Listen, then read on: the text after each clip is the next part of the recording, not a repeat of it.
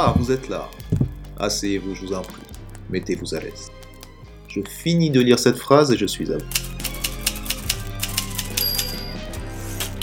Je suis Fusil, votre hôte, et vous êtes les bienvenus dans l'intérieur feutré du Fusil Book Club. Un club privé où l'on discute de littérature entre gens de bonne compagnie.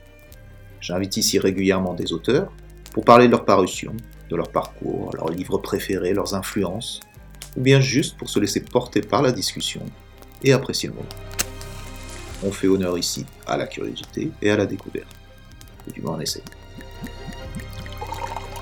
Malgré le cadre, dans le Fusil Club, tout le monde est le bienvenu. Pas d'élitisme ou de questions idiotes, on parle, comme des gens normaux, de notre passion commune pour livres. Charles Hubert, apportez à notre invité un verre de notre meilleur cru. Et remettez une bûche dans la cheminée, vous serez bien aimable. À vous, installez-vous confortablement dans votre fauteuil et découvrons ensemble notre invité.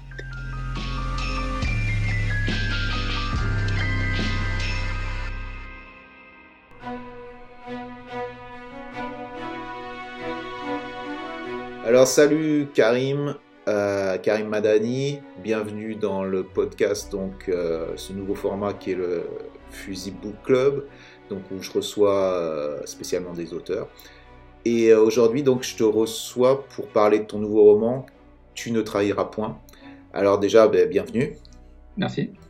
Tu peux peut-être nous, nous dire rapidement, te présenter rapidement, euh, à savoir qu'est- quel est ton parcours un petit peu, si tu peux, même de manière euh, brève.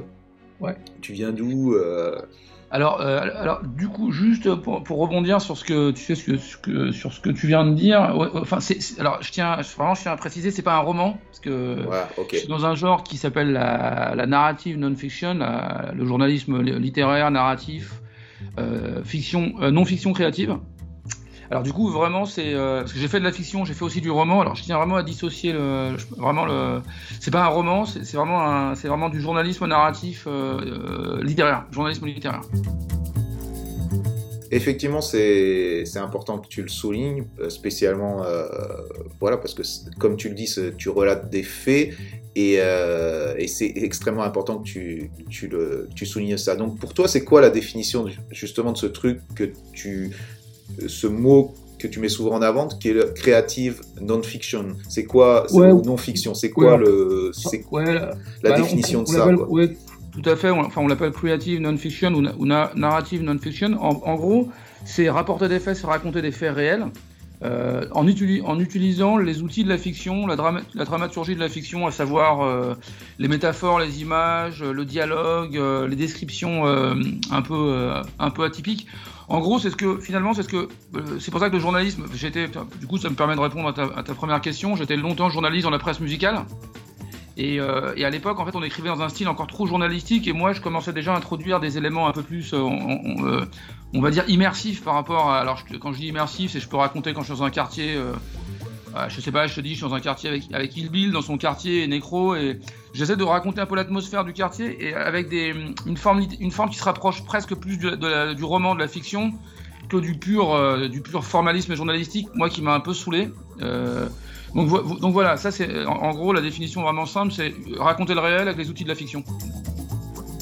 Et ça, c'est pas un truc qui est nouveau non plus, c'est un truc qui, qui était utilisé dans le journalisme, euh, je vais dire, classique, hors euh, journalisme euh, musical. Alors, euh, alors écoute, c'est quelque chose qui a été, qui a été, on va dire, ça vient des années 50, 60 avec des mecs comme Tom Wolfe. Mhm. C'est eux qui ont, c'est en fait, c'est des journalistes américains, des New Yorkers, des. En fait, le premier mec qui a fait ça, c'est un type qui s'appelle Truman Capote, qui a écrit un bouquin que, que tu connais sûrement, 200 froid. Bien sûr.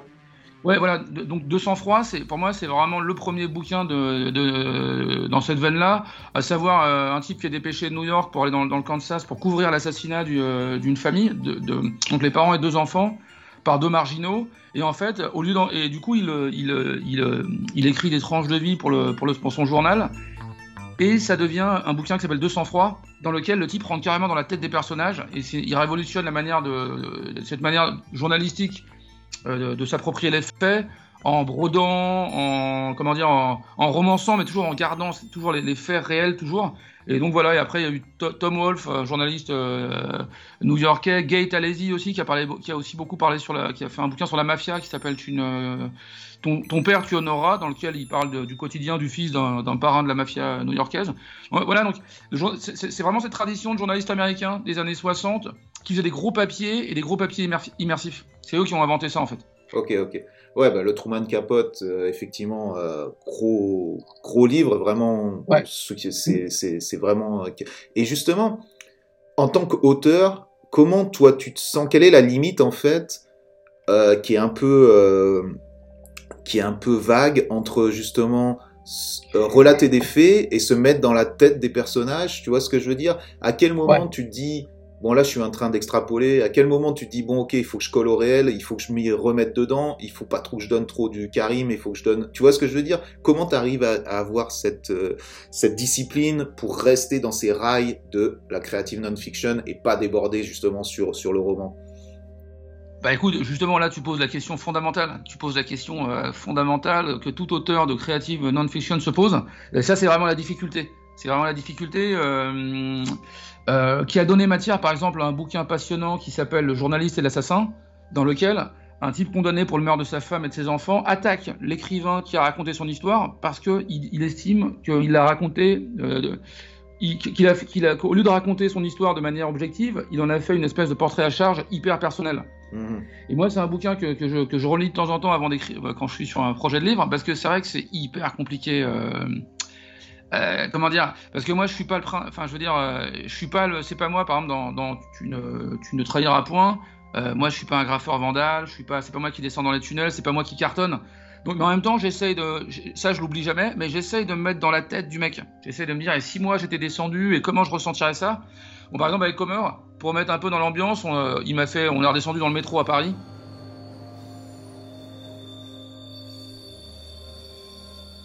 Et du coup, on marchait, on a marché longuement dans des galeries, et, on, euh, et j'essaie de ressentir un peu le, voilà, cette atmosphère que lui a connue il y a toutes ces années.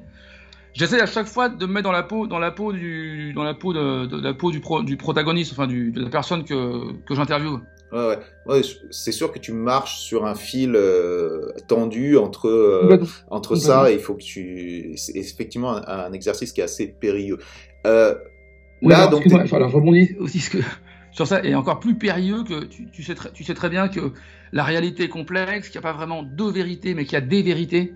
Mhm. Euh, et, que, que, tout ça, en fait, il y a une mythologie urbaine et il y a, des choses entre, entre, entre les choses qui sont vraies, les anecdotes, les choses qui sont euh, de l'ordre de la mythologie urbaine, les choses qui sont du ressenti de chacun qui est différent selon, selon qui le raconte.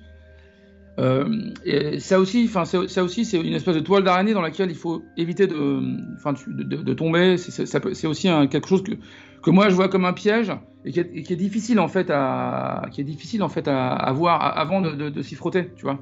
Ça veut dire qu'il faut, parce que là, effectivement, ce truc de concept de réalité, qu'est-ce qui est vrai, qu'est-ce qui est pas vrai, selon les, les points de vue des personnages qui, les, qui ont vécu les actions, on est d'accord sur ça. Après, on est aussi d'accord qu'il y a des faits qui sont de toute façon euh, inaltérables, les dates, les, les, choses, certaines choses sont des faits que tu peux pas changer. Après, toi, en tant que, en tant qu'écrivain, tu te mets toujours à la place de ton héros, donc Comer ou Comer. Euh, mais euh, même si tu as pu discuter énormément avec lui, t'es pas commère. Donc, donc quelque part, tu mets du Karim dedans. Euh, quel est le pourcentage dans ce, dans ce livre, par exemple, de Karim et de, de Comer dans ce, dans ce, dans ce personnage Est-ce que toi, tu ressens que c'est du, c'est 100%, euh, 100% Comer? Alors, euh, écoute, il y a forcément. Alors déjà, le... je, reviens juste sur le terme de héros. Alors, c'est pas, pas un héros, c'est le protagoniste principal. c'est vrai, c'est vrai. Non, mais tu fais bien. C'est vrai que je me perds. Euh, c'est vrai que tu fais bien de remettre les trucs à chaque fois euh, là-dedans. T'as raison. Parce que vu que c'est pas c'est pas un roman, il y a pas enfin tu vois les, les ouais, c'est euh, Alors forcément alors je sais plus quel auteur qui disait quand on écrit sur les autres, on écrit toujours un peu sur soi, mhm. forcément. Bien sûr. Mais après, c'est vrai que, alors moi, il y a, peut-être des trucs un peu. Euh, nos, parcours sont différents. On a, à peu près le même âge. Alors lui a vécu euh, plutôt en grande couronne. Moi, j'ai vécu à Paris. Je suis né et j'ai grandi à Paris. Mais je crois qu'il y a un truc autour de la musique, de la musique, du, du, côté de la, ville, du côté un peu de la culture urbaine, qui est vraiment un, un, dénominateur commun qu'on a tous les deux. Mais effectivement, on a sur plein de points, évidemment, on est, on est, des, on est des gens très très différents. Je dirais qu'il y a 85% de, de Comer et puis 10% de, 15% de Karim Adani là-dedans. Ok. Donc ouais, tu dis, pour revenir donc sur, euh, sur le livre, euh, donc ce livre parle du parcours de Comer, Comer Obeka, donc un, un tagger, euh, tagger parisien, et il revient aussi sur, sur une époque du graffiti euh, la fin des années 80 jusqu'à jusqu'à quoi 2005 un truc comme ça et plus particulièrement sur donc le procès de Versailles qui a été un gros procès euh, euh, donc contre contre les taggers vandales parisiens. Tu mélanges un peu donc ce, ce parcours euh, personnel ce parcours du protagonisme du protagoniste principal qui est Comer avec l'histoire la grande histoire en général du graffiti, même du graffiti euh, comme même new-yorkais ou quoi. Donc c'est un grand mix quand même de, de, de, cette histoire du graffiti vandal. Ouais, parce que l'idée en fait c'était, euh, comment dire, c'était pas un, je crois que c'était, Laurent Bounot, il avait une, expression quand même assez horrible à l'époque, il disait qu'il fallait pas faire... Il disait que les rappeurs parlaient souvent euh, entre eux, enfin c'est du rap de village, dans le sens où c'était un truc pour les connaisseurs, les, les, les affranchis, les machins. Mais moi, je déjà, je voulais écrire un bouquin un peu plus, un peu large, un peu, un, peu plus large, un peu plus mainstream pour des, euh, aussi pour des gens qui connaissent rien au graffiti ni aux cultures urbaines, hein, même si j'aime pas ce terme, mais on va dire pour simplifier, euh, euh des gens qui sont vraiment totalement euh, étrangers, voire hermétiques à cet univers. Et en même temps, j'aimais bien l'idée d'avoir un fil conducteur qui est, qui est commun, qui est un peu le personnage du coup, euh, et en même temps euh, des ambiances aussi sur ce qui a, ce qui a pu être aussi le, le, graffiti à Paris, à New York, hein, d'où ça vient, euh, euh, comment c'est né, comment c'est venu à Paris, qu'est-ce que c'est en fait, et, surtout en gardant beaucoup d'éléments d'ambiance, d'atmosphère, parce que pour, pour revenir à, à la création littéraire, enfin voilà, un des, un des, moi, une des choses qui m'intéresse dans ce genre littéraire, c'est aussi la création littéraire. Comment créer, comment faire de la création littéraire sur des faits qui sont tous globalement vrais, tous, tous vrais, avérés, euh, chiffrés, circonstanciés, documentés. Et justement, la, la, création littéraire, pour moi, elle est beaucoup dans les atmosphères. Mm-hmm. Je sais pas si tu as ressenti ça en lisant le bouquin. Oui, bien sûr. Ouais.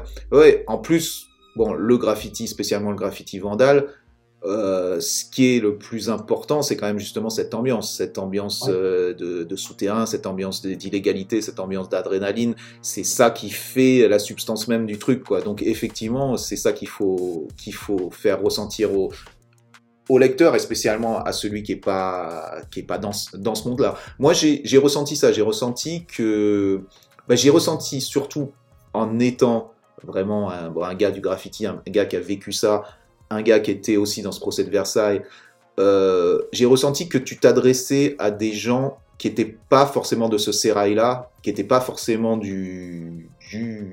voilà, euh, c'était pas spécialement à moi que tu t'adressais, mais tu t'adressais, comme tu l'as dit tout à l'heure, à un public qui était, qui était pas forcément... Euh, euh, qui, ne connaissait, qui ne connaissait pas forcément le, ce type de graffiti. Donc ça, c'était un parti pris, j'imagine, c'est ce que tu disais. Ouais, c'est une bonne grille de lecture. Du coup, tu enfin, tu, comment, comment, tu l'as ressenti ça Enfin, par quel euh, Enfin, je trouve que c'est assez perspicace ce que, ce que tu ce que tu viens de dire. Tu l'as ressenti. Euh, enfin, par exemple, tu as, as, un exemple sur, un, sur la manière dont toi tu l'as ressenti, le fait que je que je m'adressais pas à la, à la, chapelle, tu vois. Ben, je pense de toute façon, moi étant là-dedans, hein, étant là-dedans, je pense que de toute façon les gens qui sont dans ce milieu-là t'attendent au tournant. Tu vois ce que je veux dire? Tu marches sur des œufs par rapport à un sujet qui est déjà super euh, sensible, c'est-à-dire même si c'était il y a 20 ans ce procès, c'est un procès où donc, euh, pour rappeler aux, gens qui nous écoutent, qui connaissent pas forcément, c'est donc un procès qui, qui a été d'ampleur, qui a, ils ont arrêté, je sais plus, 80 euh, personnes après de longues enquêtes pour arrêter donc le noyau des graffeurs parisiens vandales des années 2000 ou de la, du 80, de la fin des années 90.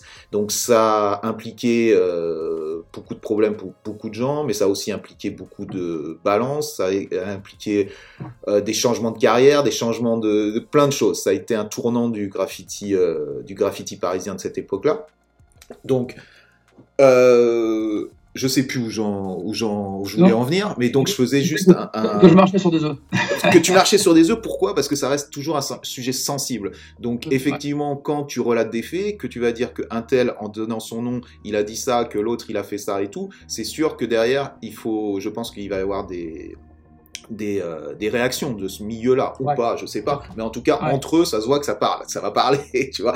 Maintenant, le fait que tu t'adresses à un public plus large, ça fait en sorte que, quelque part, et puis on parle d'un événement qui a eu il y a 20 ans, euh, moi je suis intéressé par savoir comment justement les gens qui n'ont rien à voir avec le graffiti vont réagir à ça. Moi, limite, mon opinion à moi, je vais être honnête, c'est un peu comme si... Moi j'ai lu aussi le livre de Comer, ouais. euh, donc euh, j'ai été euh, parmi ces gens qui ont été arrêtés comme je, comme je viens de le dire. Donc j'ai pas forcément appris énormément de choses dans ton livre. Tu vois ce que je veux dire Ces choses-là, je les ai vécues, je les ai vues, je les ai entendues. Donc ça, c'était mon, mon premier point, mais ça, c'est pas un point négatif pour toi, c'est plutôt un point positif parce que ça veut dire que tu as bien fait ton, ton boulot, tu vois.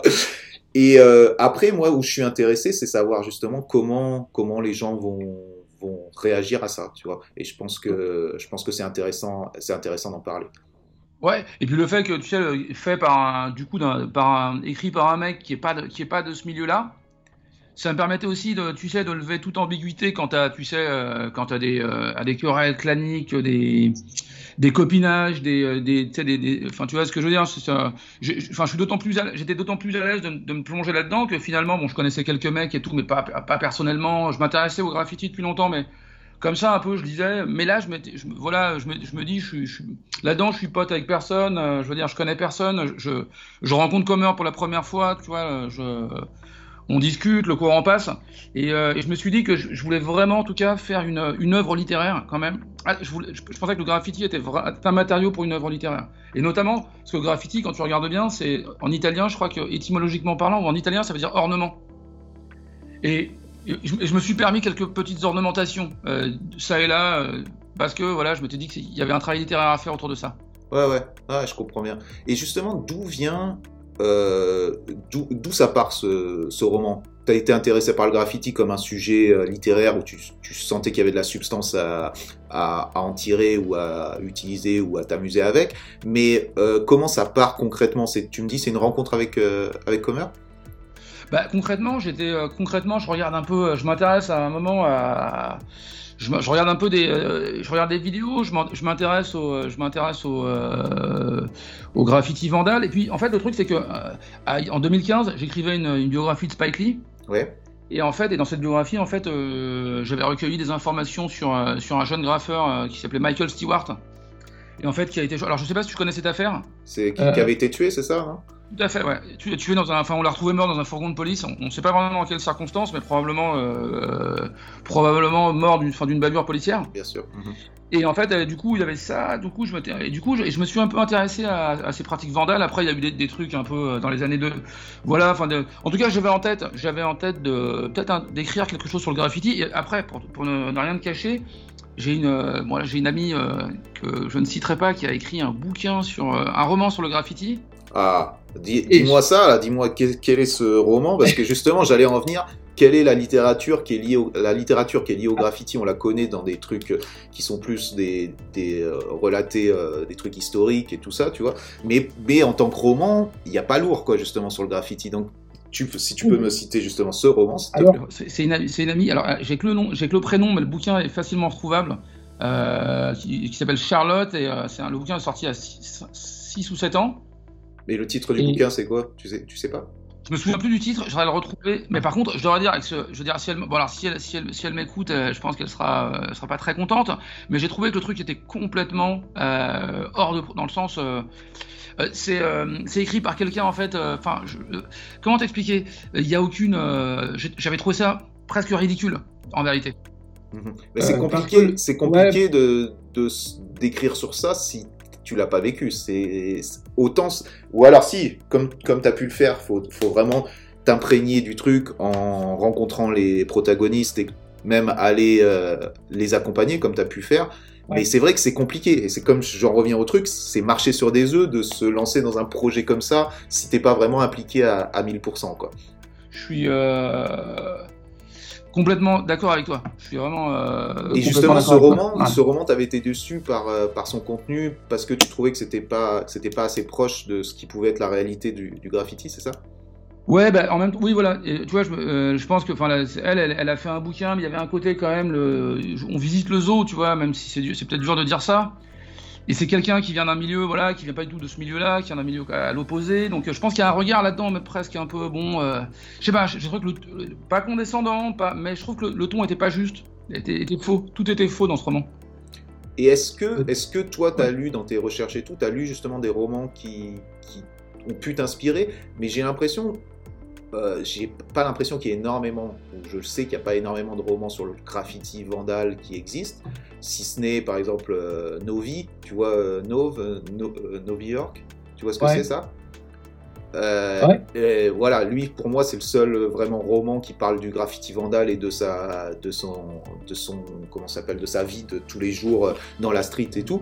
Mais après, il y a plein de livres qui relatent un peu l'ambiance que les ah, graffeurs vandales. tu vois ce que je veux dire Et ça, j'imagine que tu t'en es inspiré, tu vois, la ah, ville. après, il y a un roman, il y a un roman génial qui s'appelle 9 jours. un, mec de justement un Angeleno qui a euh, un, Californien qui a écrit un bouquin il y a une, dizaine, d'années qui s'appelle 9 jours et justement euh, c'est sur euh, c'est sur c'est sur un c'est sur les émeutes de LA en 92, vu à travers les yeux d'un graffeur. Et le bouquin est, exceptionnel. Il faudra que je retrouve aussi la, référence. C'est un bouquin incroyable. Waouh, ok. Ah ouais, une, très, belle traduction, très belle traduction française en plus. Enfin, et sinon, je me suis basé sur un bouquin dont, dont, je parle dans, le, dans le livre. C'est l'autobiographie d'un des flics du, du métro new-yorkais, des, de, cette, de cette brigade anti-graffiti.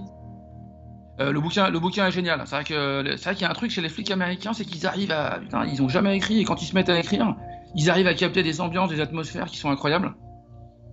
Et le bouquin est très bon. Euh, le Vice Squad, euh, le Graffiti Squad, Vandal Squad. Ouais. Ah, ok, bah, ouais, bah, on, mettra ces références aussi à la fin du podcast parce que c'est super intéressant. Mais toi, tu as toujours écrit de toute façon sur des, sur des trucs street, quoi, sur, sur quelles étaient justement, quelles sont tes références plus larges de littérature euh, qui peuvent justement... Je pense qu'il y, a une sorte de lien, euh, tu es arrivé à écrire sur ça, qui arrive parce que, parce que voilà, tu as écrit sur la street et, et c'est pas un, univers qui t'est, c'est un univers qui t'est familier. Donc quel, quel est en général tes, tes auteurs favoris justement qui parlent de la street? Euh, et, alors du coup, chez les, euh, bah, le problème, alors euh, chez, bon, chez les, chez les Américains, je te, je te dirais sont des, des, mais, mais, je crois que les premiers quand même, les premiers écrivains quand je suis quand je suis ado, les premiers gars, les premières claques littéraires que je prends, c'est quand même des gars comme Chester Himes. Uh-huh. C'est un Chester Himes qui Donald Goines aussi, un, écrivain de Détroit. Ouais, bien sûr. Ouais. C'est un peu des écrivains comme ça, même si si dans si plus, si à côté de ça, pour moi, Dostoevsky et Kafka, c'est aussi des aussi des gens qui écrivent sur la ville, parce que c'est vraiment la ville, la ville m'intéresse. Tu vois, j'ai toujours été fasciné par la ville. Et c'est vrai que la street, c'est euh, bon, quelque chose, mais c'est surtout la ville. tous les mecs en rapport avec la ville, que ce soit Dostoevsky, que ce soit Kafka, que ce soit John Dos Passos, qui a fait un bouquin incroyable qui s'appelait Manhattan Transfer dans les années 20. Euh, Richard Wright, beaucoup d'écrivains afro-américains aussi. Euh, après, bon, il y a la période Iceberg Slim, des années 60, plus années 70. Euh, Jill Scott Heron qui est aussi euh, qui est aussi incroyable. Et puis aujourd'hui, je, je, écoute, je reste quand même toujours des, des types comme euh, comme David Simon avec des bouquins comme Baltimore réussit, toujours à mettre des quand même des claques aussi, hein, parce que quel quel bouquin. Donc voilà, donc mais, mais vraiment mais voilà donc mais toujours j'ai toujours été disons que je me suis intéressé à, comment dire à, la ville avant de m'intéresser à la street si, j'ose dire. Ouais ouais. Et justement justement tu vois t'as pas répondu à, à cette première question que je t'avais posée, même si je t'en veux pas du tout, puisqu'on a parlé d'autres choses vraiment intéressantes. Mais comment t'es venu justement, mais là on y revient justement, comment t'es venu à la littérature? Est-ce que tu as eu un parcours euh, des études qui t'ont amené à ça? Quel est, Quels ont été tes, tes, premiers pas dans la littérature justement Parce que là, t'as combien T'as as pas mal de publications quand même. T'en ouais. es à quoi? Au moins une quinzaine quoi euh, 13, ouais, 13, ouais 13, 13, 13, 14. Avec celui-là, ça doit faire 14, ouais. Ok. Bah, euh, écoute, alors moi j'ai, euh, bah, comme je te disais, je suis un, un gamin du, euh, un gamin parisien du, du 13e. Euh, j'étais comment dire j'étais euh, euh, beaucoup euh, comment dire euh, alors j'étais très très quand, bah, quand j'ai vécu un peu l'arrivée du rap un peu en temps réel. Donc j'étais vraiment dans les j'étais très cassette très mixtape très j'étais vraiment j'étais voilà c'est vrai que le, hip hop l'arrivée du hip hop américain c'est vrai que ça ça a été un, ça a été un peu un truc brutal pour moi ça a été une, comme une espèce de révélation par rapport à ça mais sinon les études l'école euh, J'étais très très bon, j'adorais les dissertes. Enfin, mes profs me disaient que j'étais très très bon en disserte, mais sinon l'école, ça a été, j'ai eu beaucoup de mal avec le système. euh, j'ai eu un problème, je pense, de, Alors, je suis pas comme le roi Enoch, je, je souffre pas de troubles graves de l'apprentissage, mais j'ai eu un problème avec ce, côté bourrage de crâne de l'école. Euh, donc il m'a voilà, donc il m'a un peu dégoûté. Je t'avoue qu'il m'a un peu dégoûté de la littérature. C'est que euh, du coup, j'ai eu la chance en fait que dans mon quartier, tu avais, un bibliothécaire qui me, filait des bouquins. J'y allais parce qu'il n'y avait pas de bouquins chez moi, parce que voilà, moi je suis, fils de, d'immigrés, euh, donc de prolo, donc qui, qui lisait pas. Et du coup, c'est vrai que j'ai découvert la euh, découvert des bouquins comme ça, justement des Kafka, des euh, un Dostoevsky via ce via ce gars assez jeune. Et c'est là que je me suis dit, euh, putain, y a ça, c'est un un médium de d'expression qui est incroyable, les mots. Et mais par contre, c'est vrai que été- j'avais été quand même très très euh, écrasé par le poids de l'école, par le poids de la littérature à l'école, notamment par des Balzac, par des, des euh, euh, ma- Madame Bovary. Pour moi, c'est le bouquin qui m'a, c'est le bouquin qui a tué ma, enfin, qui, a- qui- qui m'a empêché de lire pendant pendant quelques années, pendant deux trois ans, deux trois ans, tu vois. Ouais, ouais. Ouais, je peux, Il fallait, je que je libère, il fallait que je me libère de ce poids-là qui m'écrasait pour pouvoir m'exprimer. Mais c'était, c'est difficile dans ce système français où quand même t'es écrasé dès le départ, dès le départ. Ouais.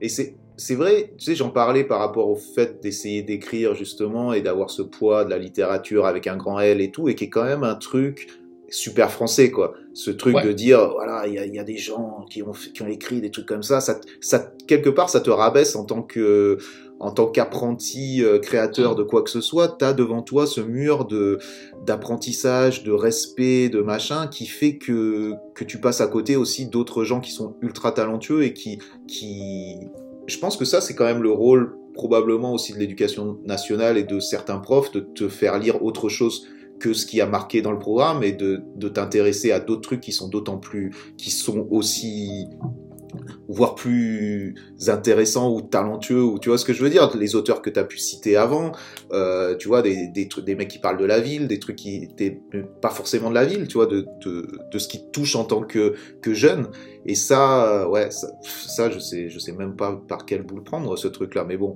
tu vois des mecs comme toi ont réussi à ont réussi à s'en sortir de, de cette pression donc euh, donc euh, Oui. donc allons-y tous Mais euh, ouais, mais elle est encore, euh, elle, elle est encore là, tu vois. Je vois, j'ai un, tu vois, j'ai un gamin, enfin, tu vois, j'ai un gamin qui a 13 ans, qui est en quatrième, et je vois le programme a pas, finalement, a pas tellement changé. Enfin, en vérité, c'est, toujours, euh, ouais, non, c'est toujours. euh, Donc du coup, là, la, position à un moment, c'est qu'il faut, faut être, euh, il faut être un peu iconoclaste, c'est-à-dire qu'il faut aller casser les, tablettes, les statuettes.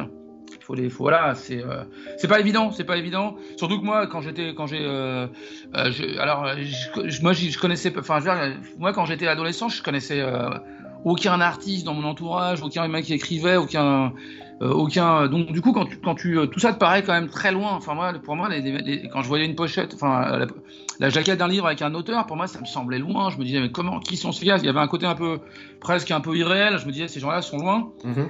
Et, euh, et du coup, euh, et, ce qui voilà, et ce qui- du coup, en fait, ce qui m'a, je pense que c'est une rencontre. J'ai fait, alors, j'ai eu la chance de, il y avait un type de mon quartier qui était, euh, qui s'appelait Olivier Nguessan, qui, est- qui était, euh, qui, qui bossait pour un, un magazine de rap qui s'appelait RER à l'époque. ouais Et en fait, lui, m'a- lui m'a proposé un jour, m'a proposé un jour de, ouais, si t'as envie de faire une chronique, euh, euh, je sais que t'as- il savait que il savait que j'écrivais, et il me disait, fais une chronique et tout. Et je me souviens très bien, l'entretien d'embauche avec, euh, avec Jean-Éric Perrin, c'était qu'il fallait que j'envoie un papier, euh, une chronique euh, d'un album, et rapidement, et il fallait que la chronique soit, s'il validait la chronique, je pouvais avoir un rendez-vous, et du coup, j'ai eu mon rendez-vous, et euh, j'ai commencé, je me, je me souviens que ma première interview, c'était la, c'était la, hum, euh, c'était les, euh, comment la brigade, le groupe La Brigade au KFC du Clignancourt. ok Voilà, c'est donc, C'est comme ça que j'ai commencé à écrire des papiers comme ça sur la brigade, sur, le- sur la clica, sur machin. Enfin, j'ai- commencé à expérimenter un peu ma plume. En vérité, comme ça, euh, à me lancer comme ça. et ça t'avais quel âge quand t'as fait ça? Euh, c'était en écoute, je, mes premiers papiers, c'était autour euh, 80, 97, 98, tu vois. J'avais pas encore, j'avais pas encore 30 ans, ok Enfin, 25 piges, 24 piges. Ok. Donc, et de là, de là, d'où vient donc tu pars sur les chroniques, machin, tu essaies, comme tu le disais au début, de, de développer ce style qui était un peu plus quoi, lyrique ou un peu plus, un peu plus intéressant Ouais, voilà. En fait, très vite, voilà, l'écriture journalistique, en fait, très vite, je m'aperçois que c'est quand même assez. Euh, c'est assez, c'est cloisonné, enfin c'est très formaté en fait. Hein. Tu vas faire ton, tu vas faire ton. En même temps, bah, euh, c'est souvent question-réponse. Quand c'est pas question-réponse, c'est j'arrive, je rencontre machin avec euh, machin. le type arrive, on est là, on, discute, mais ça laisse peu. Je trouvais que ça laissait peu de place à la création littéraire. Et moi, c'est un truc, c'est que je, voulais développer. Et je me prends, et du coup, alors je me prends une, je me prends une claque. Euh, dire une claque, un retour, un mauvais retour d'expérience c'est-à-dire que moi, j'ai un moment, je, bah, je, pars à New York et je, me, je traîne un peu là-bas. Et quand je reviens, j'ai cette ambition un peu euh, complètement démesurée et, euh, et un peu, euh, un peu futile d'écrire un roman américain que j'envoie à un truc assez court, hein, qui faisait 150 pages, et je l'envoie à Samuel Blumenfield, qui était à l'époque le directeur littéraire des éditions Soul Fiction. Je sais pas si tu vois ce que c'est. Non. C'est un des mecs, c'est le mec qui a traduit justement Iceberg Slim. Ok, ok, ça y est, je vois, et je vois exactement en plus leur, euh, leur euh, truc jaune et tout ça, là, le, le, style, le design et tout des trucs, ok. Ouais, et ce, et ce mec lit le truc, et il me, il me dit, il me renvoie, un, il me renvoie un, message en me disant, euh, écoute, j'ai lu ton bouquin, c'est pourri. C'est pourri. Il y, a, il y a un truc, alors il me dit, je vais t'expliquer pourquoi c'est pourri parce que euh, tu as fait une espèce de copier-coller, tu as copié les Américains. En fait, parle de toi, parle, euh, essaie de parler de gens qui te sont, euh, qui te sont proches. Enfin, d'une ville d'abord, de Paris, d'une expérience personnelle et une ville, et ensuite, voilà, essaie pas de faire un truc genre Iceberg Slim, machin, parce que là, tu as essayé de copier un truc, et ça, ça, se sent, il y a une énergie, mais parle d'un truc, parle de ta ville d'abord, avant de parler de New York, et connais mieux d'abord, apprends à connaître la ville de New York pour en parler. Ouais et euh, parle de ta ville. Et en fait, et ça, ça m'a. Putain, au début, je, me suis, je, t'avoue, j'étais un peu sonné. Je me suis dit, tu sais, je me suis dit, c'était la fin de, de mon rêve d'écrivain, tu vois. je me suis dit, ok, je vais continuer à écrire des papiers. Est-ce que là. Euh, et en réalité, ça a été. J'ai, ah là, j'ai digéré, macéré le truc.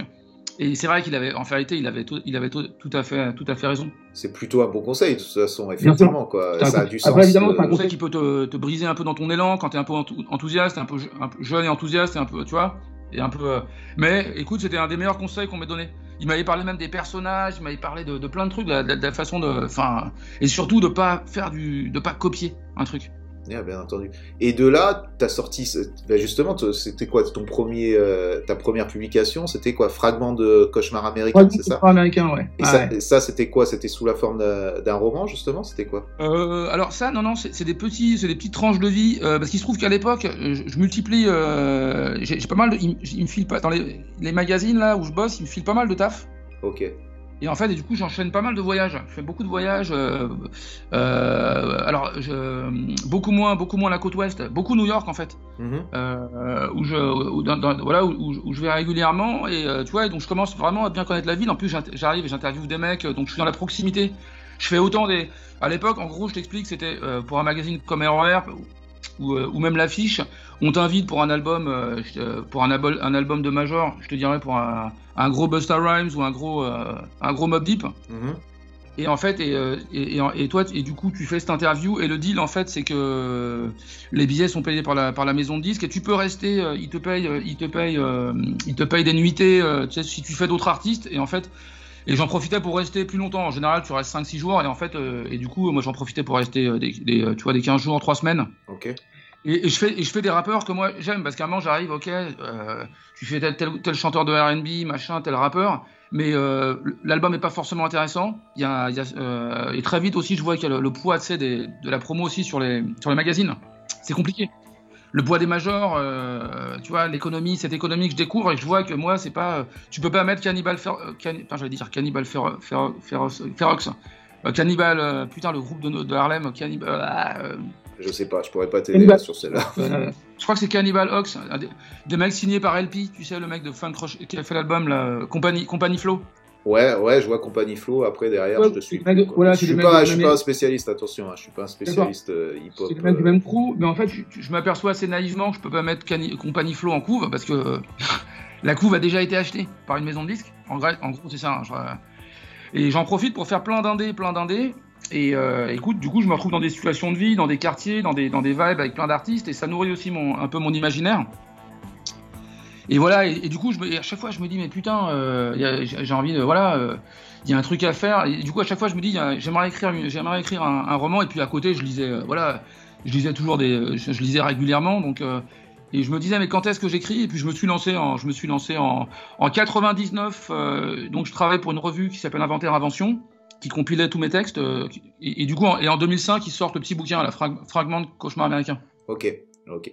Et justement, euh, je comprends que tout auteur se, se, nourrit de ses expériences, mais aussi de ses rencontres, de tout ça pour pouvoir créer un truc imaginaire, pour pouvoir créer, et ça c'est pareil pour, pour les peintres, pour tous, à quel niveau euh, c'est un truc, c'est pas un truc euh, d'attaque, hein, euh, pas du tout. Hein, c'est une réflexion que j'ai, que j'avais encore et que je, pensais encore ce matin en lisant, bah, en lisant justement le, livre de, c'est quoi, Gilles Leroy, Alabama Song. Je sais pas si tu vois ce que c'est. C'est sur sur la femme de Scott Fitzgerald, la Zelda Fitzgerald. Donc il fait un roman où il, se met dans sa tête justement pour écrire pour écrire sa, vie. Et justement il parle de, de ce truc où ou à quel moment tu te sens comme une sorte de charognard? J'utilise des gros, euh, des gros. Tu vois ce que je veux dire Ce sentiment, ce sentiment de charognard, de prendre dans la vie de quelqu'un pour l'interpréter et pour. Et, euh, comment toi tu ressens ce truc-là de te dire il faut que je le, que je la, que cette expérience, que ces choses que, que j'intègre, que j'ingère, j'arrive à les élever dans, dans, mon écrit pour pouvoir leur rendre hommage quelque part, tu vois, et ne pas être ce charognard qui prend juste des histoires pour les, pour les vendre à d'autres gens. Tu vois ce que je veux dire? Comment toi tu, tu ressens ça? C'est pour, moi, c'est vraiment une interrogation euh, fondamentale. C'est vraiment, enfin, et c'est marrant que tu te dises ça parce que c'est vraiment exactement ce que ce que dit Jeannette Malcolm dans son bouquin Le, journaliste et l'assassin. D'accord. C'est à chaque fois, putain, ouais, effectivement, les mecs prennent des histoires, vont voir des gens en prison, des mecs qui sont au, fond du gouffre, euh, qui euh, et, en fait, ils, des gens du coup, tu sais, acculés, désespérés, qui prennent leur histoire et, et du coup, en vérité, se font passer pour les amis de ces gens-là, mais en vérité, au final, une fois que le bouquin est sorti, c'est terminé. Ouais, ils utilisent vraiment le truc. Ouais, c'est ça. Mhm. Voilà, c'est et c'est et moi j'ai pas envie de passer dans la vie d'un, j'ai pas envie de passer dans la vie de quelqu'un et après boum le bouquin le bouquin sort et puis je voilà je te connais plus euh, euh, et, du coup alors la, tu sais, il y a une ligne enfin, qui est assez ténue, du coup, entre être un charognard et rendre hommage à des, à des expériences de vie, à des, à des gens que tu as rencontrés. C'est vrai que la, la, ligne est tenue, elle est, elle est, effectivement, c'est assez, euh, c'est un équilibre assez précaire. Mais, euh, mais c'est marrant parce que tu as toutes, les toutes les réflexions, toutes ces pistes de réflexion que tu amènes, c'est les, les, pistes de la narrative non-fiction, vraiment. bien sûr, ouais. Euh, vraiment, ouais. Je comprends, je comprends ça. Pour en revenir à, pour en revenir donc au, à tu me trahiras point. Pour en revenir à ça, tu es parti donc de cette rencontre avec Comer qui, il faut le dire, a déjà quand même sorti un livre donc euh, qui, qui, fait, euh, c'est un livre biographique donc sur, sur ce qu'il a fait. C'était 30 euh, ans de graffiti, où je me rappelle plus exactement le, le titre de, ce, de son livre. À vie. Marqué à vie. Marqué à vie, 30 ans de graffiti, voilà. Toi, tu avais lu ce livre-là avant de le rencontrer? Comment ça s'est passé? Ouais, D'accord. En fait, alors moi le comment dire, moi je, je récupère le je récupère enfin c'est euh, donc euh, moi j'avais pas lu le bouquin mais c'est un ami à moi qui s'appelle euh, un qui s'appelle dont, dont, le nom d'artiste est Yosh qui me parle de qui me parle de ce bouquin, enfin qui me parle de ce bouquin en me disant regarde ce bouquin c'est intéressant. J'avais entendu parler du bouquin mais j'avais pas prêté plus attention que ça et puis et puis du coup je, je récupère le bouquin et effectivement, alors, euh, l'idée était, étant de ne pas faire euh, le même livre, tu vois. Et ça, c'était. Euh, d'ailleurs, c'est une. Comment dire C'est un débat que j'ai eu, enfin, des conversations même un peu houleuses que j'ai eu avec Comer, à savoir, on ne fait pas le même bouquin. tu vois, ça c'était c'était pas du tout. Et du coup, moi, ce qui m'intéressait en fait, c'était dans, dans Marqué à vie, il y a que Comer qui parle. Comer parle au jeu, c'est le seul, c'est le, le, narrateur principal, et il n'y a pas de si j'ose dire, d'autres personnages. Enfin, en tout cas, toute la narration, en littérature, on appelle ça, c'est une narration, euh, c'est un point de vue. Euh, euh, ah, je, je, le terme. cas, la, focale, c'est la focalisation, voilà, focalisation interne. Il utilise la focalisation interne, c'est-à-dire que tout ce que tu sais de des personnages qui entourent Comer, de l'environnement qui entoure Comer, tu ne le sais que par le prisme de l'écriture de Comer, du psychisme de Comer, de ce que Comer t'en dit. Moi, je voulais élargir. Je voulais, j'ai dit à Comer, moi, ce qui m'intéresserait, en fait, c'est d'avoir accès à des gens qui te connaissent pour avoir peut-être un, autre son de cloche, pour avoir.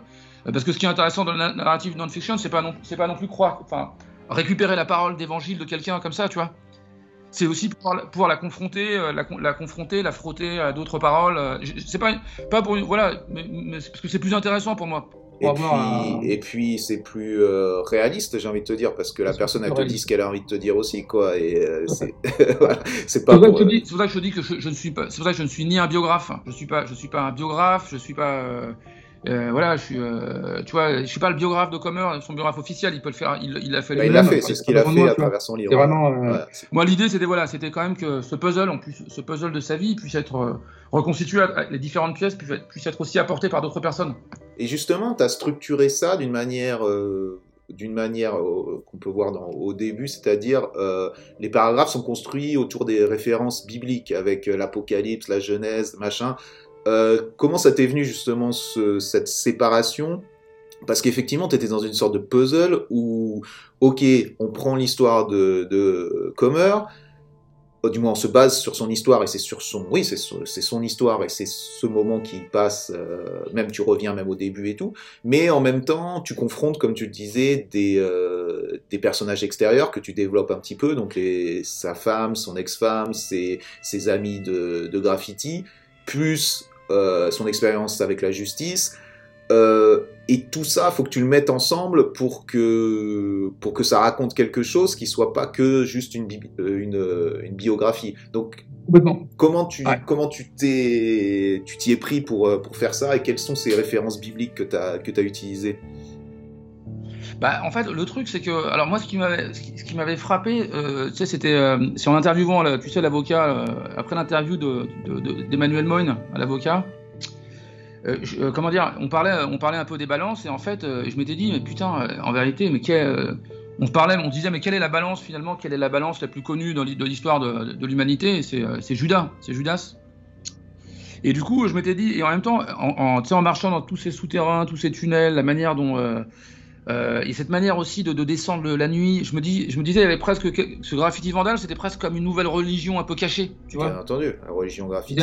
voilà, c'est ça. Je, pense que tu l'as, as dû le sens. Enfin, toi, toi qui as vécu, qui a vécu ça, de, je veux dire, un train. Enfin. Euh, c'est 100% une religion, 100% une religion. Ouais, c'est ça. Ouais. Et, j'étais un peu, ouais, ça me fascinait, ça, ce côté de, de, ces, de ces adeptes, de cette religion secrète, obscure, presque un peu dangereuse, illégale euh, et qui allait visiter des lieux, enfin avec des rituels aussi, parce que euh, tu me, je pense pas que tu me contrediras là-dessus, mais c'est hyper ritualisé. Bien sûr, bien sûr. Ouais, ça fait partie intégrante de, de, de la pratique, tous ces rituels, bien sûr. Ouais, avec quelques tables aussi, j'imagine. Quelques tables, tu ne, tu ne trahiras point, tu ne. justement, ouais, des tables qui sont, qui sont là et qui, qui sont, qui sont là exprès aussi pour, euh, pour les, pour les, pour les détruire, tu vois comment. Mais ouais, ouais, effectivement. Et ça pèse, ça pèse énormément ces tablettes. Oui, ouais, ouais. C'est pour ça que je me dis, c'était aussi ironique parce que finalement, euh, en vérité, bon, même euh, tout le monde a, tout le monde a, enfin, alors, alors, je sais pas je connais pas, je connais pas ton cas suffisamment, mais je veux dire, quand même, beaucoup de gens ont trahi, je veux dire quand même, d'une certaine manière. Moi, j'ai pas trahi. Moi, j'ai pas trahi. Vous pouvez lire mon dossier. Il n'y a pas de trahison dedans. Mais, non, mais je comprends ce que, ce que tu veux dire. À la limite, on peut même dire trahir ses, peut-être ses idéaux. Déjà, ça, c'est sûr que tout le monde les a plus ou moins trahis. Mais, euh, mais, mais tu t'es basé, ouais, sur ces trucs qui sont très, euh, très forts, ces références très fortes euh, bibliques ou qui sont, ouais, effectivement, de la trahison et tout ça, c'est par le prisme donc de ce, de ce procès aussi. Ce procès, c'est la, la, part euh, symbolique de, de, tout ça, mais en même temps, euh, en même temps, tu, tu, te bases sur des faits, quoi. C'est-à-dire que quand tu dis un tel a trahi machin, un tel a dit ça, a dit ça, c'est dans le c'est dans le procès, c'est dans les papiers de c'est dans les papiers, tu peux les lire, tu peux les, les prouver. Ouais, tout à fait. Mmh. On a dû, alors des fois, on a dû enlever des trucs parce que, euh, euh tu maintenant, malheureusement, le problème, c'est quand tu écris un bouquin, tu as tout de suite, euh, il y, a tous des avocats, des machins, des. Comment ça se passe ça? Toi, tu es allé voir des gens? Parce que justement, j'ai noté ça, qu'à un moment, tu utilises un, un nom design ou je sais pas quoi pour remplacer par rapport à un autre nom. C'est ça, c'est design le nom que tu as utilisé Je me rappelle plus. Euh. Bah, design, design, design, disons, que disons que la personne voulait pas. Euh, alors, la, personne a été interviewée, ensuite elle est revenue sur le, sur le fait qu'elle voulait plus que, son, que sa partie euh, apparaisse. Mm-hmm. Et donc, elle voulait pas que son nom de, son nom de, de, graffeur apparaisse. Donc, design est un nom d'emprunt pour un nom de graffeur, en fait. Ouais, je sais, ouais, c'est pour ça. Mais moi, ça m'a, un peu frustré parce que justement, il y a tous les noms de tous les gens avec leur vrai nom et t'as ce design là qui est là, qui qui donc ça, ça, m'a un peu frustré sur celui-là. Mais comment ça se passe? T'es allé voir donc toutes ces personnes-là et ont, t'as dû avoir leur accord pour pouvoir euh, citer leur nom? Alors, euh, la, plupart, la plupart, j'ai, euh, en, tout cas, je me suis fixé avec, avec, euh, me, je, me suis fixé comme une ligne, c'est que les principes, les, les, les, protagonistes principaux, Comer, les, les gens de sa famille, il fallait que j'ai vraiment son, beau-frère, sa mère, sa, sa cousine, il fallait vraiment que j'ai l'accord. Home, par exemple, j'ai eu l'accord, mais pour d'autres, pour d'autres, je me suis dit, si je fais relire, ben, le problème, c'est que si je fais relire à tout le monde, je ferai jamais le, enfin, le bouquin sortira jamais parce que tout le monde va me dire, ah non, non, non, non, non. Bah, c'est classique, j'ai pas dit ça, mais alors que bon, moi, j'ai tout enregistré sur mon dictaphone, donc j'ai tout, mais les gens vont toujours te dire, malgré qu'il y, a leur voix sur un dictaphone pendant une heure et demie, ils vont te dire, ah, j'ai pas dit ça, ou, t'as mal interprété. Mhm. Et donc design, design c'est vraiment le cas typique de euh, de euh, la personne euh, du coup qui veut qui veut pas qui veut pas que ses propos soient soient retranscrits alors qu'ils ont été enregistrés mhm. quand même. Euh, tu vois, sur les propos enregistrés, je me dis quand même, tu vois, sur un dictaphone, il y a, enfin voilà, c'est pas comme quand tu prenais des notes. Enfin, je prenais des notes, tu peux dire, tu prends des notes, tu retranscris à ta manière. Ouais, dictaphone, c'est sa voix, c'est. Dictaphone, je pense, ouais, il n'y a pas tellement de, de, part d'erreur, tu vois. Et donc, du coup, j'ai, pour éviter des problèmes, tu sais, juridiques, euh, j'ai dû, j'ai dû changer, euh, j'ai dû changer le, le nom. Mais tous les autres noms que tu cites, ce sont des gens qui ont dit Ok, tu peux me citer ou, comment Ouais, ouais, ouais, ouais, ouais tout ça. Bah, en même temps, on marchait aussi, enfin, je reprends ton expression, mais on marchait sur des œufs parce que, euh, par exemple, tu vois, mon, éditeur qui fait de la. Donc, Marchiali, qui fait, qui fait essentiellement que ça, la narrative non-fiction, eux, ils sont constamment en prise, justement, avec, euh, avec cette problématique. C'est-à-dire que, bien, que ça va être très compliqué de raconter bien, bientôt, bientôt la vie des gens va être très, enfin, ça va être très difficile de continuer à raconter des histoires vraies parce qu'il y a une, euh, alors pas une, judiciarisation, mais il y a de plus en plus d'avocats dans la boucle. Mhm. Euh, pour des trucs de diffamation, de, euh, violation de vie privée, de. C'est la ligne, elle est mince entre quelqu'un qui te raconte une anecdote et ensuite la vie privée, tu vois. Ah ouais, bien sûr. Parce que toi, si, je veux être, si je veux être immersif, il faut que je puisse te raconter un peu ton environnement familial, un, un, peu intime, un peu personnel. Sinon, on retombe dans le journalisme classique, tu vois. Ouais. Et ça, justement, si jamais la personne euh, se retourne, euh, veut aller au, tribunal et tout, comment toi tu peux étayer ton truc? C'est-à-dire, tu dis bon ben voilà, ce sont des faits avérés. Euh, tu peux pas les nier, tu vois, parce que quoi? Parce qu'ils comment ça se passe Ouais, alors, alors moi j'utilise, je me base toujours sur une jurisprudence, c'est qu'une personne peut attaquer, alors pour pour euh, un motif du coup qui est vraiment sérieux, c'est la ce qu'on appelle la dégradation du caractère. Mhm. ok, d'accord. Si tu as essayé d'écrire un truc, c'est malveillant sur quelqu'un pour euh, lui nuire, que vraiment tu présentes la personne sous, sous, des dehors vraiment euh, peu, peu importe ce que la personne a fait, mais si vraiment on sent qu'il y a une volonté quand même de, de nuire à cette personne par l'écriture. D'accord, ok. Ça, tu peux être traîné devant les tribunaux pour ça. Et, et, et secondo, la diffamation. Euh, secondo, la diffamation, c'est-à-dire euh, faire dire à faire dire faire dire à des gens euh, des choses. Enfin, c'est-à-dire dire donner ton par exemple donner ton, ton avis personnel. Si tu écris sur un mec et que tu trouves que c'est un connard et que tu dis que dans ton bouquin c'est un connard. Ça va pas voilà. Ou alors faut que tu sois un peu plus subtil quoi. Faut, faut que, faut que le dise différemment. Et, violation, voilà, violation de la vie privée si la personne t'a pas autorisé par exemple à aller voir sa mère et que tu vas voir sa mère. Ouais, ouais je comprends là, elle peut t'attaquer. D'accord, ok, comprends. Voilà, si sa mère t'a parlé, t'a raconté des choses et que tu les, alors que lui était pas d'accord et que tu les retranscris, là, c'est, tu vois. Et, du coup, et moi, dans, ce bouquin-là, il y a aucun de ces cas, euh, aucun de ces cas ne, s'applique à, mon, à mon œuvre, tu vois. Est-ce que ça t'a justement restreint dans ta créativité ce type de situation? J'imagine un petit peu parce qu'il y a des moments, t'as as des personnages de ouf et tu te dis, bah, le mec me dit non, il n'y a pas moyen que tu utilises mon nom ou quoi. Ça doit être assez, ouais, assez frustrant, non? Ouais, fondamentalement. Surtout que j'avais, j'avais, j'avais des anecdotes, hein, des anecdotes hyper intéressantes, croustillantes. Euh, il y avait, euh, il y avait des. Allez, lâche, lâche ça, lâche, lâche-nous tout. Personne n'écoute, t'inquiète. on, en, on, on, en parlera en privé. Et sinon, toi, tu t'es, euh, tu t'es appuyé sur quoi, à part bien sûr les propos de, de Comer est-ce que tu t'es appuyé justement sur les trucs euh, juridiques? Donc les parce que j'imagine que le cahier qui allait justement avec euh, donc tous les prévenus avaient un moi j'ai reçu ce fameux cahier où tu as, toutes les dépositions de tous les gens. J'imagine que tu as eu accès à ce truc-là? Euh, via, ouais, via, alors, via, via Commerce, j'étais pas, du coup, j'étais pas autorisé à le garder. Mhm. pour des raisons. mais, mais, par contre, Commerce m'a fait part de toutes ces, toutes ces, toutes ces infos. D'accord. Notamment la fameuse déposition de, de mhm.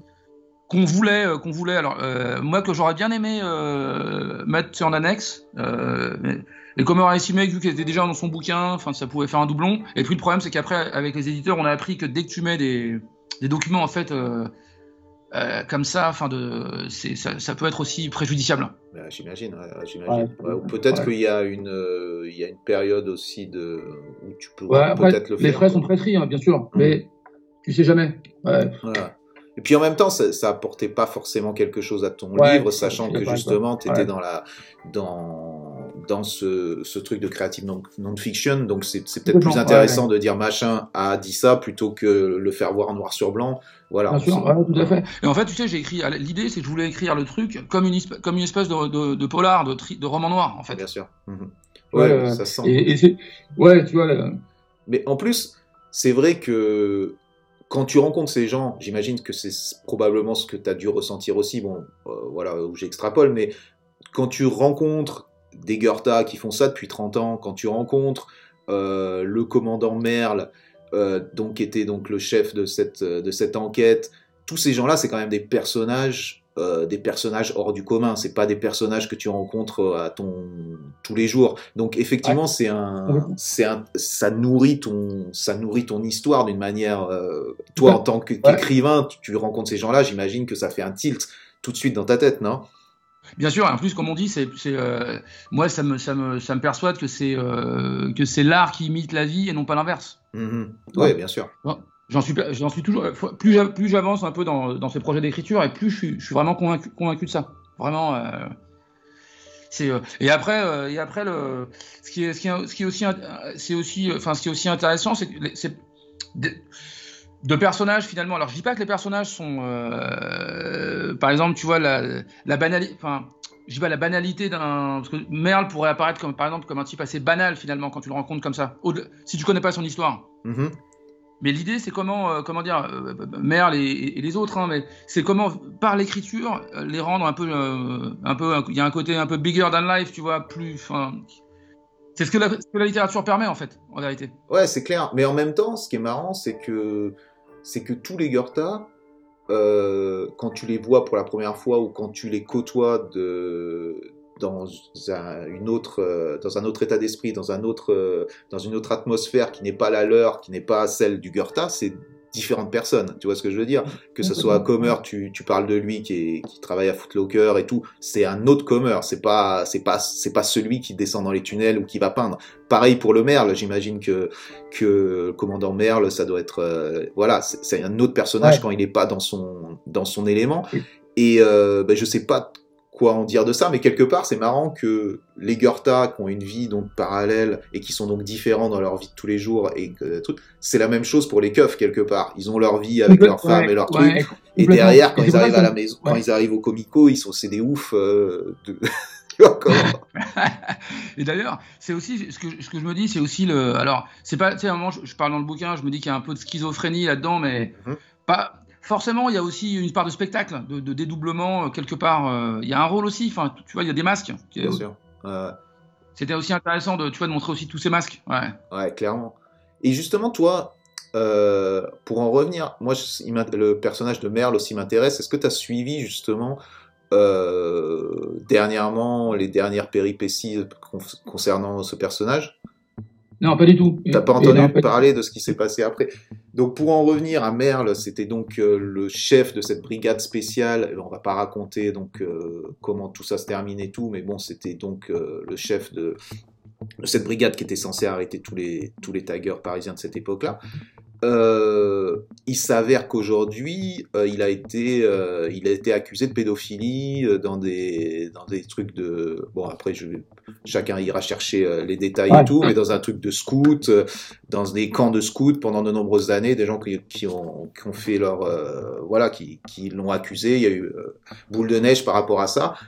Donc juste, juste ce petit truc, tu vois, par rapport à, à ce personnage-là, qu'on parle de complexité, qu'on parle de, de, de qui peut être euh, euh, dans eh, son travail, dans sa vie privée. Mais moi, euh, et, moi, je, parmi toute la communauté graffiti qui a été arrêtée à cette époque-là, Merle, c'était c'était un nom, et c'est intéressant d'entendre ça alors qu'il est, tu vois, aucun, aussi jugement, jugement sûr, 100% jugement bâtard, pédophile. C'est des, des, développements qui ont eu lieu il y a, il y a quoi C'est assez récent? Super récent, c'est, j'ai envie de te dire, il y a 6 ah, mois, quoi, tu vois, ou je, comme ça. Ah, tu, pourras, tu pourras m'envoyer un lien.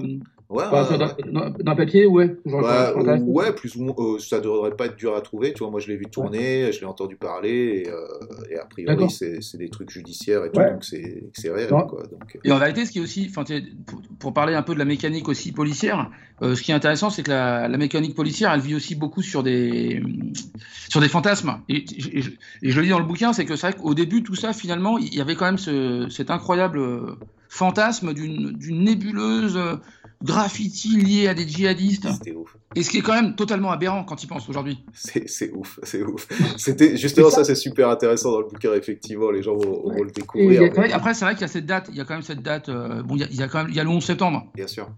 Et effectivement, tous les services de sécurité de la planète sont, euh, tout le monde est sur les dents. Euh, et du coup, c'est vrai que ça, ça c'est vrai que voilà, et ça, le, fait qu'il y ait le 11 septembre, c'est, euh, s'il n'y avait pas eu le 11 septembre, cette théorie qui a été un moment, euh, qui a été un peu, euh, enfin que certains flics ont, ont ventilé, aurait pas été, aurait été, aurait été risible, on l'aurait rionné, tu vois. Mm-hmm. Mais le 11 septembre pouvait permettre effectivement, ce traumatisme-là pouvait permettre d'accréditer cette théorie qui était quand même, enfin je veux dire, qui était quand même juste folle. Incroyable. Mais en même temps, ça les mettait en valeur aussi, tous ces gens-là. C'est-à-dire que moi, je l'ai vécu aussi de l'intérieur et je les voyais, les mecs, les mecs, ils, ils, y croyaient, quoi. Ils y croyaient à leur truc qui, qui, qui sauvait la France en faisant ça, quoi, limite, quoi. C'était incroyable comme, euh, comme truc. Et souvent, j'étais obligé, moi, de leur, euh, leur dire, de, leur redire, tu vois, de les replacer dans le contexte, même, même avec ma position truc. Et eh, les gars, quoi qu'il arrive, à la fin, c'est juste de la peinture, hein. Faut, ouais, non, les machins, les, les, c'était limite les tueurs d'enfants, les mangeurs d'enfants au bout d'un moment, ah. parce que ça les mettait en valeur. Parce que... Complètement, complètement. Et puis, comment dire, et ça leur, ça leur, ça leur a permis d'avoir aussi des moyens disproportionnés. Exactement. Mais ça les a, ça les a perdus aussi à la fin, quoi, parce que. Ça s'est perdu, ouais, ça s'est retourné contre eux. ça s'est retourné contre eux, parce que cette sorte de. Mais c'est marrant comme tu vois, ce monde du graffiti est basé sur l'égocentrisme, sur cette manière de mettre son nom partout. Et quelque part, les gens qui étaient censés lutter contre ça sont tombés exactement dans le même panneau de l'égocentrisme et de voir, euh, tu vois, toutes, ces brigades de répression. De... C'est ce qui s'est passé, tu vois. Ils ont eu le, melon. tu vois, j'en parle dans le bouquin, mais Merle fréquentait des forums fréquentait des forums de, graffiti. Très connu, qu'il était là derrière. T'imagines le euh, niveau quand même de. Ouais, et maintenant ça qu'elle a à la lumière de ce que tu de ce que tu de ce que tu m'as ce que tu m'as dit, c'est vrai qu'effectivement c'est toujours toujours hyper intéressant de, de voir. Euh, bah, c'est comme ouais euh, putain bah, c'est comme j'imagine tu sais ce flic là le, le grêlé tu sais quand, quand, ses, quand ses collègues ont appris euh, là qu'il était que c'était lui le grêlé mm-hmm. euh, tu sais le, le, gars qui a enfin l'étrangleur le, le, serial killer là qui, qui s'est suicidé il y, a, il y, a, quelques semaines enfin il y a quelques jours je pense que c'est marrant de voir aussi après se projeter après qu'est-ce qu'ils sont devenus et c'est vrai que l'éclairage sur Merle est du coup assez saisissant maintenant avec le recul c'est assez troublant même, mec. C'est super troublant, c'était extrêmement troublant, quoi. Non, non, c'est pas anodin du tout, quoi. Ouais, c'est très troublant. Tu, vas pouvoir, euh, tu vas pouvoir écrire un volume 2, là. Donc, ouais. Euh, ben, je, pense, euh, je vais quand même, on va pas dévoiler tout. Donc, je pense les gens Vont, vont, pouvoir se faire leur idée, vont pouvoir aller, aller replonger dans cette période-là. Pour ceux qui, pour ceux qui étaient là, qui ont vécu ça, ça va être je sais pas, ça va pas forcément être pour tous des bons souvenirs, mais ça va au moins les replonger dedans. Et pour ceux qui connaissent pas, eh ben, ils vont, ils vont découvrir donc cette, cette période, cette période parisienne, parce que c'est pas seulement le graffiti aussi, c'est aussi parler d'une période quand même qui, est, qui était totalement différente, et c'est assez cool de se replonger là-dedans quand même. Puis même la ville était différente. Tu vois, c'est Paris a changé, énormément changé, tu vois. Mhm. Oui, la ville, les acteurs aussi, tous ces gens-là. Ça existe plus. Si ça existe, c'est les, les, vieux cons, c'est les mecs de, de, notre âge maintenant, tu vois. Mais je veux dire, les jeunes de maintenant qui font du graffiti, à part ceux qui ont continué, ça reste, c'est c'est des gens différents, c'est pas le même état d'esprit et c'est vrai, que, c'est vrai que c'est marrant de, de replonger là-dedans. Ouais. Écoute Karim, merci beaucoup pour, euh, pour, pour ton temps, pour nous avoir parlé de tout ça. Je conseille à tout le monde d'aller euh, donc. Quand est-ce qu'il sort d'ailleurs ce livre? Euh, le 20, 20 octobre. Bon ben voilà, donc ça va être, ça va être parfait. Ça va être, vous pouvez aller en, en librairie, aller à l'acheter. Donc Karim Madani, tu ne trahiras point, euh, aux éditions Marchiali. Ouais. Euh, merci Karim. Tu auras un dernier mot avant Merci, euh, merci Fusil. Euh, bah écoute, euh, non, j'ai, écoute, j'ai, appré- j'ai app- j'ai apprécié le, j'ai apprécié l'entretien parce que trop souvent, y- j'ai fait des, des, des- tu vois, tu fais des entretiens où je trouve qu'il y a, c'est- qui manque de substance et je trouve que ton, en général, ton, ton blog est plein de substance. Enfin, ton blog, ton, ton podcast est plein de substance, ouvert.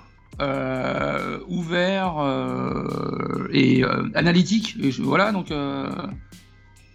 et donc j'apprécie, j'apprécie vraiment, j'ai apprécié l'entretien. Merci beaucoup. Ben, moi, pareil. Oh, une dernière chose, peut-être tu peux nous dire sur quoi tu travailles en ce moment ou ce que tu as en tête pour, les... pour le futur, justement? Euh, alors j'ai euh, mon prochain bouquin, ça sera, ça, ça- ça- du coup c'est un, un- ça sera un roman noir euh, inspiré de encore une, histoire vraie. euh, du coup, new-yorkaise des années 80. Alors, tu, tu connais l'histoire de, de, de, de Fat, Fat Cap, euh, Supreme, la, Supreme Team, les dealers du Queens? Pas, Bougez pas pas. vraiment. Euh, c'est le truc un peu, c'est c'est- c'est un, c'est un peu, 50 Cent s'est fait tirer dessus à, à cause de ces gars-là en fait. D'accord, ok. le rappeur. Et du coup, c'est un roman cette fois, euh, inspiré de, l'histoire d'un des gars. Ça- et, et du coup, ça sort chez, chez Rivage Thriller euh, au mois d'avril. Ok. Voilà, c'est mon prochain, c'est mon prochain roman inspiré d'une, inspiré de faits réels. Et puis, euh, et puis euh, une petite collaboration avec Danny Dan là bientôt. Là, je peux pas trop en parler euh, sur un projet. J'en mets. Voilà, voilà, voilà pour les petits, euh, pour les projets. Et puis, des- et puis euh, de plus en plus dans l'image, enfin dans le, dans le, dans, la- dans le scénario, j'espère, euh, qui est aussi quelque chose qui m'intéresse presque maintenant plus que la littérature. Ok, ok, bon à savoir. Bon, en même temps, euh, en même temps, tes, tes écrits sont très, euh, ouais, sont très visuels, donc c'est pas super étonnant non plus que Ouais, tu, pas étonnant, tu ouais, te diriges là-dedans. Ok, ben on, on suivra tout ça alors. Merci beaucoup, Karim. Merci à toi, Fuji. Ciao, ciao.